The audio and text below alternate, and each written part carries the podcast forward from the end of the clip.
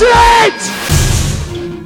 Kate Moss has taken her clothes off, and a photographer was there to capture her posterior for posterity. Thank goodness, because I'm sure it could be at least another week before she stalkers again for some other photo shoot.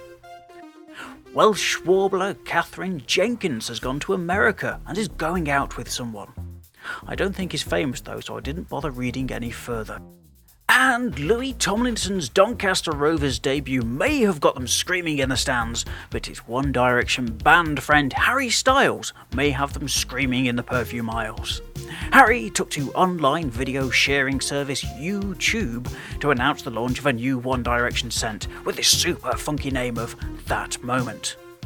One of my cats has just handed me a first cut advert for the Pop Pong, which suggests that it may have been influenced in some way by Louis' turn on the pitch.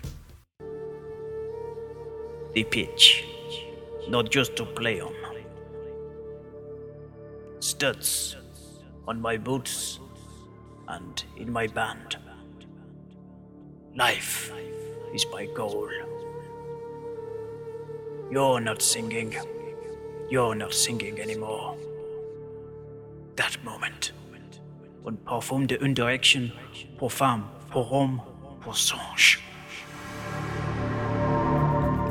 And that's your lot for this week. I'm Tris Walker, and you're a sight for sore eyes.